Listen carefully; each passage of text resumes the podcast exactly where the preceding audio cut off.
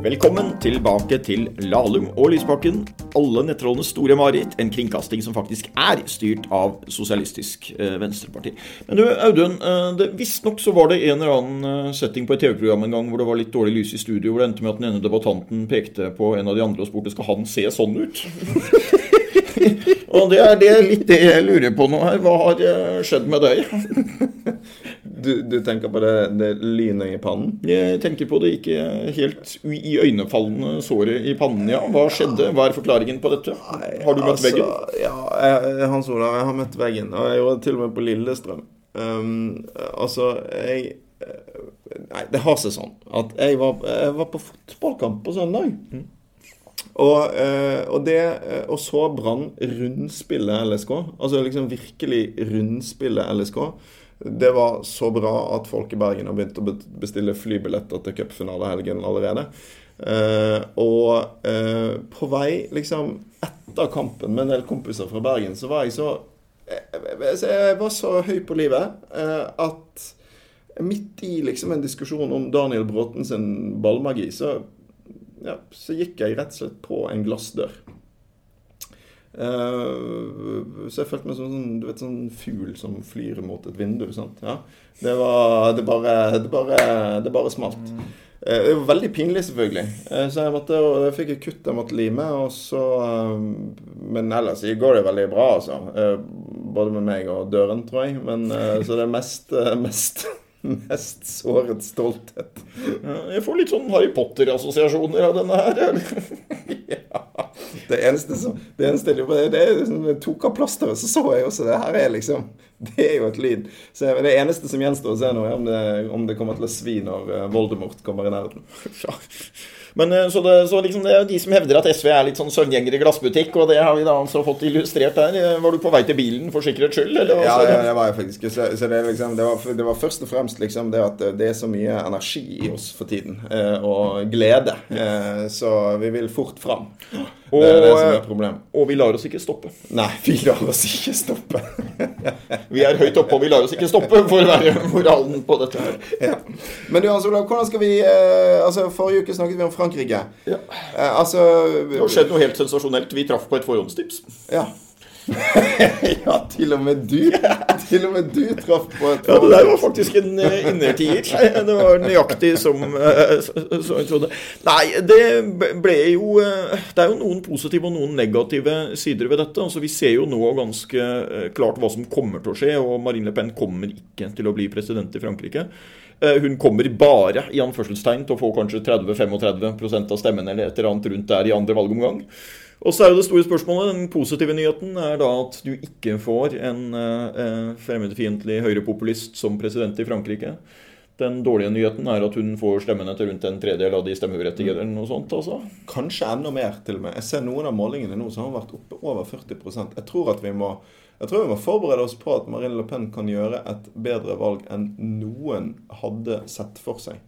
Um, og um, at det kan gi henne en veldig sterk plattform for årene som kommer. Jeg tror De som liksom sier sånn å nå er høyrepopulismen over, og sånn, de tar veldig feil. For de kan fort komme styrket ut av dette. Men det er veldig interessant uh, ting akkurat nå, er jo venstresiden sin reaksjon. Deler av venstresiden har vært veldig raskt ute. Og f.eks. det franske kommunistpartiet har sagt vi kommer til å stemme på Macron.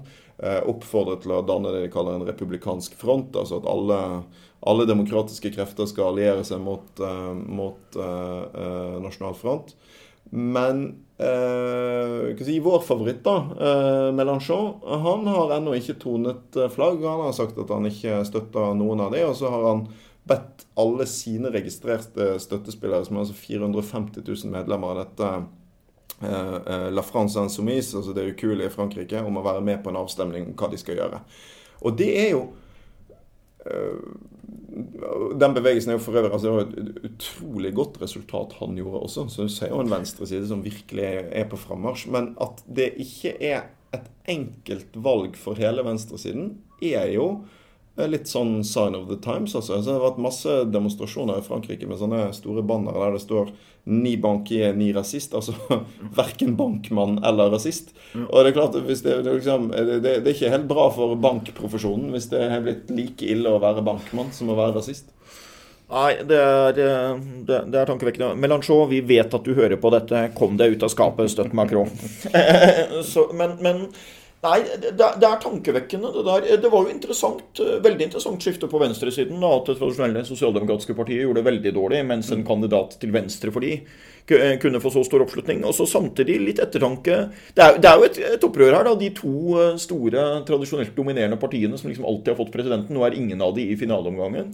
Men så kom jo faktisk han Filot såpass nær at man kan jo lure på hva de kunne fått til hvis bare han hadde hatt vett til å trekke seg i tide når han kom opp i alle disse skandalene. Jeg tror jo at hvis Alain Chopin hadde stilt der og fått sjansen, så er det stor sjanse for at han kunne ha gått videre. Så har han nok eh, kommet videre, og ikke Macron, tror jeg, eh, fort. Jo, men, men, tenk det det betyr at Mélenchon ble så, ikke bare større, men så mye større enn Sosialistpartiet sin kandidat. Det, det betyr nå at i tur og orden så har vi sett i land etter land i Europa at den radikale venstresiden enten overtar for sosialdemokratiet, eller blir like store som uh, sosialdemokratiet. Det har skjedd i Hellas, det har skjedd i Spania, det har nå skjedd i Frankrike. Det har jo egentlig skjedd i Storbritannia gjennom kan si, det maktskiftet i Labour.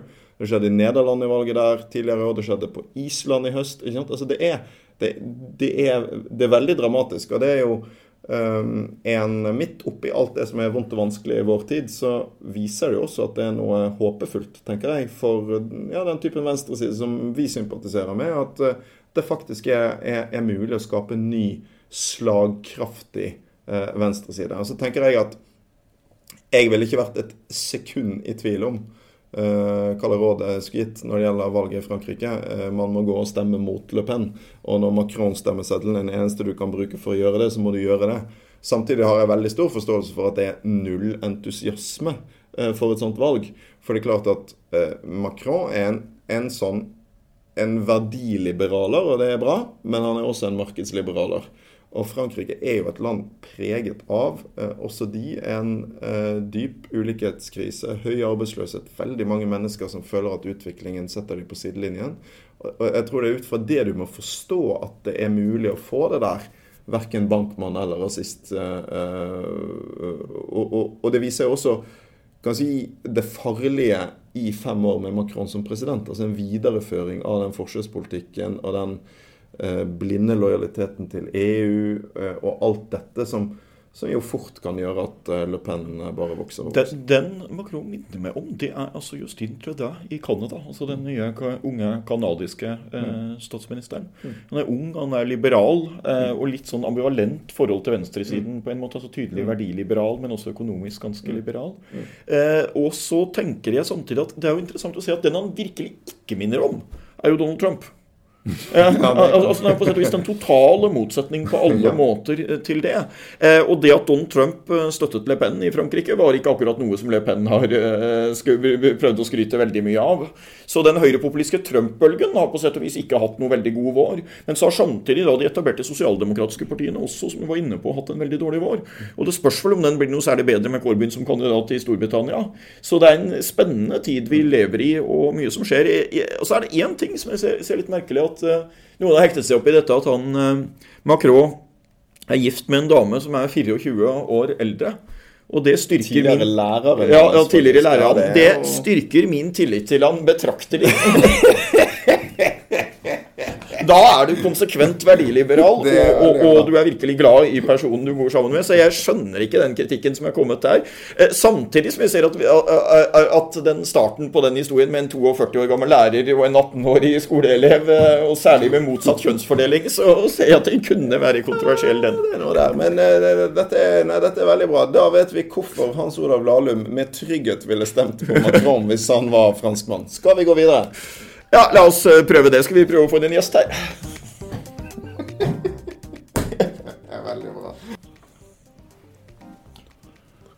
I sekretariatet, der er de ikke late.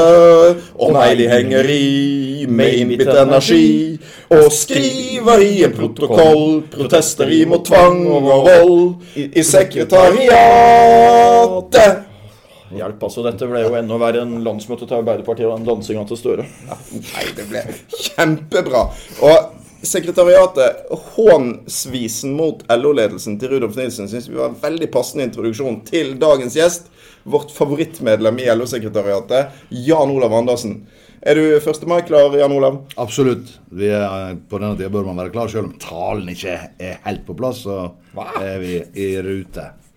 Jan Olav er altså uh, leder i L- og IT-forbundet. Uh, hva nummer er dere i rekken av LOs største forbund uh, nå, Jan Olav? Uh, fem eller seks, tenker jeg. Fem, fem eller seks. Ja. Og det er mye elektrikere, men en del andre òg. Ja, det er mye energifolk òg, vet du. Det er mye energi i L- og IT-forbundet. Vi har jo hele norske kraftsektoren og, og ja, produksjon og distribusjon av elektrisk kraft.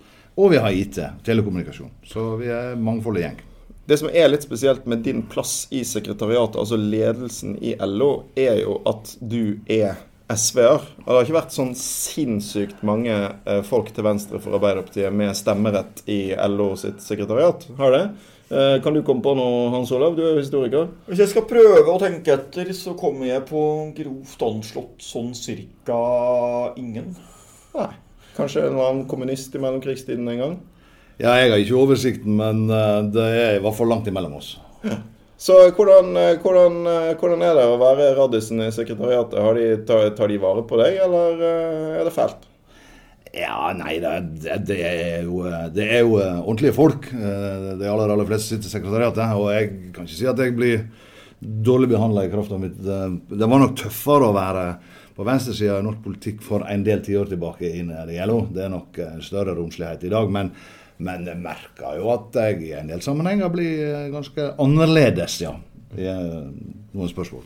Var det der det skjedde for en del tiår siden at uh, gamle LO-lederen Konrad Nordahl visstnok uh, sa til en av de opposisjonelle på venstrefløyen og fremmet et forslag at det forslaget tror du må trekke, for ellers må vi ta det opp til votering? Jeg, jeg, jeg har hørt denne historien, Ola, men jeg tror faktisk det var så galt at det var på en kongress. Men du har ikke opplevd noe sånt? eh, men at jeg har blitt oppfordret til å trekke forslag? Absolutt. Det skjer hele tiden. Men eh, nå blir det votering om både det ene og det andre på LO-kongressen. av. Eh, EØS og Lofoten og det ene og det andre. Det blir ikke noe trekking av forslag her. Nei, da vet vi jo ikke helt hvordan det vil gå. Det ligger masse forslag. Vi har sendt inn våre forslag. Har, det ligger flere tusen forslag innsendt. Så skal jo alt dette gjennom en redaksjonskomité, og der vil det jo bli forhandlinger. Og så vil det jo være de forhandlingene som avgjør hvorvidt man må opprettholde forslagene i sin opprinnelige form, og hvorvidt det blir dissenser i redaksjonskomiteen. Det er vel litt vanskelig å spå, men det er klart at på noen av de spørsmålene du nevner, så er nok uenighetene så store at det skal vanskelig å se for seg hvordan man skal sy det sammen til, til ett. Årets 1. mai-slagord, det, det, har dere bestemt i sekretariatet, eller er det samarbeidskomiteen som bestemmer slagordet, kanskje? Ja. Ja, jeg tror det er samarbeidskomiteen. Ja, du, nei, du får ikke være med og bestemme slagord. Men, men, jeg tenkte vi måtte uh, trille terningkast på årets uh, 1. mai-slagord. Um, det er altså 'Trygge jobber, nytt flertall'. Terningkast, Hans Olav. Tja, trygge jobber, nytt flertall Litt langt, men innholdet i det er jo for så vidt både greit og går inn i 1. mai-tradisjonen. Så ja, ikke blås opp altfor mye og si en firer i et historisk perspektiv. Hva er favoritten, egentlig? Nei, jeg vet ikke. Jeg syns jo det er Noe av det fascinerende med 1. mai eh, altså Det starta jo med åttetimersdagen og kampen for det. Og når det kravet ble innfridd, så var det jo mange som sa at nå kan man slutte med denne 1. mai igjen. ikke sant? Nå har man liksom fått innfridd det kravet man hadde. Og så kom det nye krav. Man har klart å fornye det hele tida og komme opp med nye tidssiktige krav. Og det er jo veldig viktig, så jeg syns jo det er mange spennende i år. Vi på Gjøvik har SV har fått gjennomslag for ja til atomvåpenforbud. Vi vil jo gjerne være litt positive og ikke negative, så vi sier ja til atomvåpenforbud i stedet for nei til atomvåpen. veldig bra. Jan Olav, terningkast. Årets 1. mai-slagord. Der er jeg nok veldig på linje med Hans Olav. Jeg tror nok, jeg tenker også, En sånn umiddelbar reaksjon er en firer. fordi at det, det, har jo vært noen helt forferdelige slagord tidligere uten at, jeg kan, uten at jeg kan komme på akkurat nå. Uh, og dette her er helt greit. Altså, det adresserer jo uh, to helt sentrale spørsmål, og spesielt trygge jobber. fordi det er ikke nok nå i den tiden med økende arbeidsløshet og omstilling å bare snakke om flere og nye jobber. Vi må snakke også om på en måte jobbenes på en måte innhold og sikkerhet. En, når vi har en regjering som gjør det lettere å ansette midlertidig og slike ting, så er trygge jobber et riktig begrep, synes jeg. Sånn sett så er det brukbart. Og Dessuten kom det nye tall denne uken som viste at arbeidsløsheten stiger igjen. Så jeg skulle liksom til å høyne til fem her, men så kom jeg på at det er jo én åpenbar svakhet med dette slagordet. at det, det, det er jo for tiden bitte litt uklart hva det der nye flertallet er. Så da tror jeg det detter ned på fire igjen. Og det er jo sånn at det, det nye flertallet vil vi i alle fall ha, for vi vil i hvert fall ikke ha det gamle. Det er helt riktig. Så vi vil ha nytt flertall, men vi vil jo ha et skikkelig bra nytt flertall, og ikke sånn uh... Kan ikke skrive inn Trygge flertall, skikkelig bra nytt flertall. av Arbeiderpartiet, SV og Senterpartiet. Kan jo det, men det hadde, blitt, hadde vært veldig vanskelig å få plass til på en pinn. Det egentlig. Ja.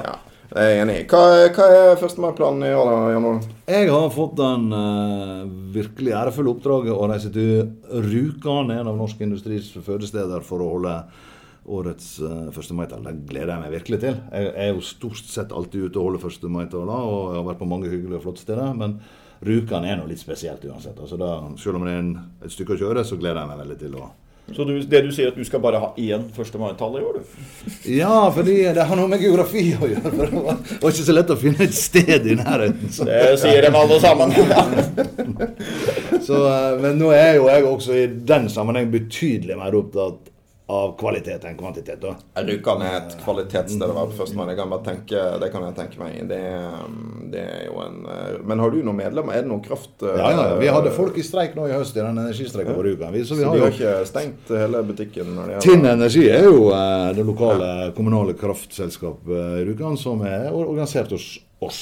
Så vi har, I tillegg så jo vi, jo vi, var jo vi med å stifte Norsk Industriarbeidermuseum. Og min forgjenger Hans Felix er jo fortsatt styreleder på Norsk Industriarbeidermuseum. Så vi har nært forhold til Rjukan. Veldig sterke tradisjoner, selvfølgelig. Hans Olav, siden du drev og rakket ned på Det må bety at du skal holde sinnssykt mange 1. siden du var så høy og mørk? Nei, jeg skal jo lade opp med å gå i en flaggborg klokken 8.45 om morgenen, selvfølgelig. Og så skal vi jo på 1. mai-frokost, og så skal jeg rundt i Eh, tre kommuner i Gjøvik-regionen, med Gjøvik, Østre Toten og Vestre Toten. Eh, så eh, det blir en ganske travel 1. mai. Hvor mange skal du ha, da? Nei, Jeg ser deg å høyne til syv. Så den satt. Ja, veldig bra. Men jeg glemte å spørre deg om du bruker du partikontorets utkast til 1. mai-tallet? Nei, du vet, Jeg skrev jo en biografi om Håkon Lie, og der var det jo en sånn ferdig historie. fordi han skrev jo talene for eh, Det var jo i sentralstyringens tid i Arbeiderpartiet, så han skrev jo 1. mai-talene for folk ganske langt ned i systemet. Og Der var det en litt sånn kjedelig episode hvor han visstnok hadde skrevet i en parentes på manuset at dette argumentet er dårlig, så her må du rope høyt. Og det fungerte jo bra inntil en av de litt for programmerte talerne kom i skade for å lese opp parentesen også. Eh, så jeg eh, bruker nok et manus jeg har laget selv. hvis jeg bruker manus. Det er klokt. og det er derfor er det jo sånn Vi har ingen ferdigskrevet uh, Jeg ble litt usikker. vi har ikke det. Vi har noen innspill. Vi har tre hovedsaker på 1. mai. Det er kampen mot velferdsprofitten, det er økt barnetrygd for uh, å hjelpe fattige familier, og det er kampen mot bemanningsbyråene. Men jeg har jo da vært på litt for mange sånne 1. mai der du er på mange steder. Uh, og holder tale. Og da hører du jo veldig mange forskjellige folk holde den samme talen på vegne av Arbeiderpartiet. Og, ja, så det skal ikke vi gjøre. Men um, Nei, jeg skal vet du hva, jeg skal altså prøve i år skal jeg holde 1. mai-tale både på Youngstorget og på Torgallmenningen. Mm. Uh, og det, det, går akkurat opp med logistikken. LO i Oslo har vært veldig grei å la meg komme først på Youngstorget, sånn at jeg også skal rekke fram til uh, Torgallmenningen. Så jeg skal altså få være 1. mai-taler både i Oslo og Bergen. Det syns jeg er stas. Men da kan du ikke ta tog imellom, for å si det sånn. Det blir Nei. det. Den, den, der blir ikke lett å toppe. nei. Så, og så er det da 1. mai-frokost med Frogner og Sankthanshaugen SV, og det er diverse sånn eh, LO- og student-1. mai-fester i Bergen på kveld. Så det gleder jeg meg veldig til. Jeg glemte jo også selvfølgelig å nevne at jeg er invitert på frokost på Rjukan med Rjukan SV. Nei, så bra! Så bra. De er trivelige folk der. Det har også vært, De kommer til å ta godt imot deg. Helt sikkert. Jeg vi har jo varaordføreren i. Tinn, den strålende Sanja Pasovic. Da fikk vi hilst mm. til Sanja også.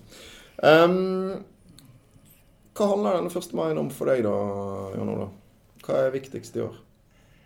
Det er vanskelig å, si hva som er viktigst. Det er jo klart at 1. mai i år vil jo være en del prega av at det er stortingsvalg i år, og at behovet for å få uh, utskifting i regjeringskontorene. Ligger jo under her. Vi har jo fra fagbevegelsens side i disse årene som har gått nå siden sist valg, kjempa ganske innbitt mot mye av det denne regjeringa har holdt på med, spesielt rundt arbeidsmiljølova.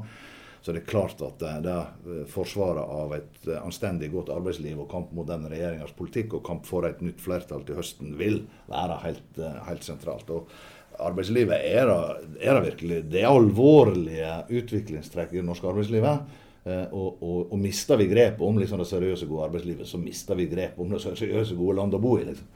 Så, så det kommer helt sikkert til å prege, prege 1. mai, i hvert fall for min del. Og i tillegg så er jo vi mer enn alminnelig opptatt av offentlig eierskap, spesielt til vannkraftressursene, der vi også har våre medlemmer som, som jobber. Så høyresidas ønske om å privatisere enten det er Statkraft eller hva det måtte være, da kommer nok også til å få sin plass i vår 1. mai. En sak som jeg ser uh, er, blir uh, mer og mer omtalt i fagbevegelsen, er jo bemanningsbyråene. Der er det flere og flere forbund som nå vedtar er ganske radikale og tøffe nye grep for å, å bli kvitt den makten som bemanningsbyråene har fått over arbeidslivet vårt. Hva, hva er det egentlig som er problemet?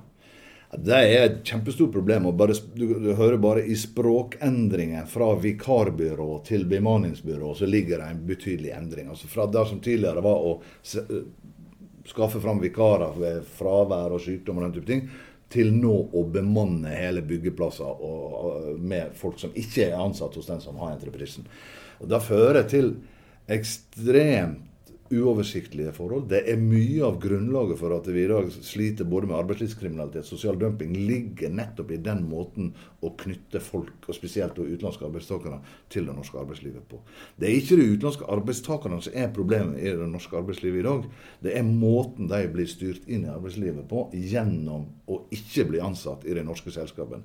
Blir de ansatt i det norske selskapet, så er det ikke noe problem. Det blir omfattet av tariffavtaler, de får det samme som de norske arbeiderne. Så bemanningsforetakene er etter mitt syn kilden til mye av sosial dumping og også arbeidslivskriminalitet. Og det er et fremmedelement i norsk arbeidsliv. Men mener du at den, altså Det er jo en sterk diskusjon på venstresiden knyttet til arbeidsinnvandring. Venstresidens syn på arbeidsinnvandring. Mener du det er et blindspor? Altså, jeg mener å stenge grensene er et blindspor. Eh, og jeg mener Å legge veldig mye av restriksjonene på den enkelte arbeider sin mulighet til å reise rundt i verden og søke arbeid, det er et blindspor. Arbeidsfolk har reist rundt i verden og søkt lykken for seg og sine familier til alle tider. Da syns jeg også skal være venstresida eh, sin posisjon også i framtida. Eh, så må vi sørge for at det da ikke blir kilden til undergraving av de nasjonale lønns- og arbeidsvilkårene. At det ikke da blir kilden til sosial dumping. Det gjør vi gjennom organisering, det gjør vi gjennom å etablere tariffavtaler. Men det gjør vi også gjennom å sørge for at disse folkene blir ansatt i de norske virksomhetene, og ikke i bemanningsselskap. Det er en del interessante ord som kan få litt sånn forskjellig klang etter eh, hvem du tenker på her. Altså, det er noen som sier at dette er en veldig fleksibel ordning, og det er jo fleksibelt for noen. Men det er jo først og fremst en fleksibel ordning for arbeidsgiverne, og da ikke for arbeidstakerne. Og jeg har jo ennå til, til gode å møte en arbeidstaker som sier at han gjerne vil ha en slik ordning for å få fleksibilitet. Det er ganske langt mellom at man støtter på de. altså. Jeg er veldig glad for å slippe å få lønn mellom oppdrag. For eksempel. veldig mange som, går rundt og sier det. Jeg er ja. kjempeglad for å slippe å få lønn mellom oppdrag.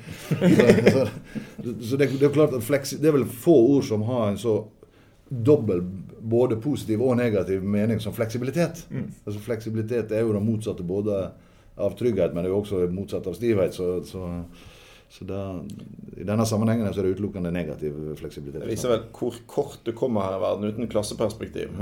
Da, det, ting kan se, se, se, veldig forskjellig ut ut fra hvilket utkikkspunkt du har.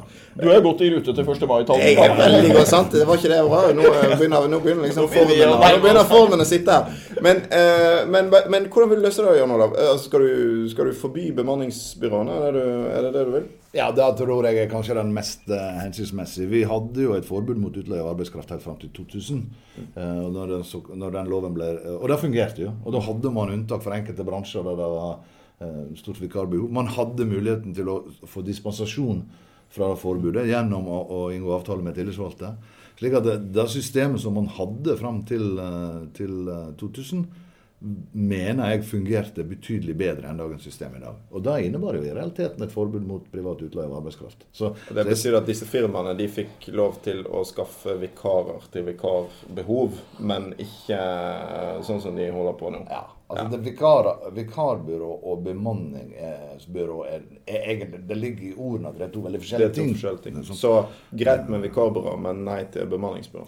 Ja, altså, når du har et system med adgang til å ha vikariat, så må du nesten også ha adgang til å ha vikarer. Og vi er jo for studiepermisjon, og vi er for fødselspermisjon og alle disse tingene her. Og da er det selvfølgelig sånn at vi også må anerkjenne at det kan være behov for vikarer. Men det er noe helt annet enn en totalbemanning av en byggeplass. Men hvordan har også forutsetningene endret seg her med eh, EØS-avtalen og EU-direktivene og, og vikarbyråene og alt dette? Ja, altså, Vikarbyrådirektivet er jo en problemstilling oppi dette her. fordi der, Den sier jo på den ene sida at du skal likebehandle disse vikaransatte eh, med de fastansatte. I og for seg en, en bra regel. Men bytteforholdet er at du skal også likebehandle virksomhetene med ordinære virksomheter. Sånn. Og det er jo det som, som kan være en utfordring du, når du skal lage restriksjoner. Men nå har vi jo eksempel på at det også innenfor EU finnes land, Tyskland f.eks., der det er forbud mot eh, bemanningsforetak i enkelte bransjer, i byggebransjen f.eks. Slik at det, det, det er jo åpenbart at det, det lar seg forene, men det er nok mer utfordrende enn det ville vært uten en EØS-avtale. Det blir vel fort noen ord om EØS i uh, førstemeitalen din, kjenner jeg rett? Jeg tror nok det blir forventa når jeg snakker. Ja, jeg tror det, jeg òg. Men eh, hvor lang tid tror du det tar før du har eh, fagbevegelsen med deg i eh, ønsket om å ta makten tilbake fra Brussel? Nei, det har jeg føler vel Det har jeg vel allerede. i hvert fall, Men det kommer kanskje litt an på hva slags nivå i fagbevegelsen. Ledelsen i fagbevegelsen, Eller ja, flertallet i LO, da. Nei, nå, nå, nå vet jeg ikke. Nå, er, det er bare ei uke til vi eh, drøyt ei uke til vi starter Kongressen. Og jeg det du skulle si det er bare én uke til du har flere. ja, nei, men det, men det var jo det jeg skulle si. sant? Det er jo Kongressen som vil avgjøre det. Og jeg kan jo Man kan ikke få flertall på Kongressen før den har starta. Vi sitter her om 14 dager, og så har vi flertallet. Ja. Så, så, Ja, det kan hende. Det er jo et eh, passende sted å gå inn for landing, kanskje, gutter. Um, det er bare én ting eh, å gjøre da, og det er å ønske lykke til på Rjukan i Gjøvik. Og i Oslo. Og, i Bergen. Torgallmeldingen. Gratulerer med årets eh, vakreste dag, solidaritetsdagen. God 1. mai til um, alle som hører på. Vi um, skal uh, straks gå inn for landing, men først skal vi ha gode ting. Jan Olav, har du en god ting? Ja, en veldig god ting denne uka. her. Jeg har veldig lyst til å bruke anledningen til å hilse til eh, byrådet i Oslo. Som denne uka her kjøpte tilbake eh, Hafslund. Eh, det er så innertier i forhold til det vi står for, hvem som skal eie og kontrollere norsk vannkraftproduksjon og strømdistribusjon, så vi heier fryktelig på eh, det som har skjedd nå, og håper at det står fram som et eksempel for andre kommuner òg, som, som har kanskje tenkt på det motsatte. Så Raymond og Marianne og hele gjengen, gratulerer. Det er jeg så sinnssykt enig i. Det var en god ting. Kan du matche den, eh, Hans Olav? Nei, altså den gode nyheten tenker jeg er at det er kommet et uh, sterkt engasjement og ny oppmerksomhet rundt kvinners eh, vanskelige situasjon i eh, Saudi-Arabia og menneskerettssituasjonen der. Så er det dessverre en tilhørende dårlig nyhet at Saudi-Arabia har kommet inn i den kommisjonen i FN som skal jobbe for kvinners rettigheter, og at vi ikke kan få noe svar eh, om hva den norske regjeringen har stemt i denne saken. Men altså en god nyhet likevel at det er økt oppmerksomhet og reaksjoner mot eh, Saudi-Arabia. Det var De som valgte det inn, har liksom ikke fått med seg det med at ironien er død. Nei. Men eh, sånn er det. Eh, min gode ting, Jeg snakket litt om fotball før i sendingen. Det var jo eh, noen uheldige omstendigheter rundt den forrige fotballkampen jeg nevnte. Men det har vært én til denne uken. Jeg har et slags nummer to-lag, nemlig Holmlia sportsklubb. I mitt nye nabolag i Oslo. Der Holmlia altså Dette er jo den største talentfabrikken kanskje i norsk fotball. Spilte cupkamp mot Stabæk denne uken. Den gode tingen er ikke resultatet, for det ble 0-9.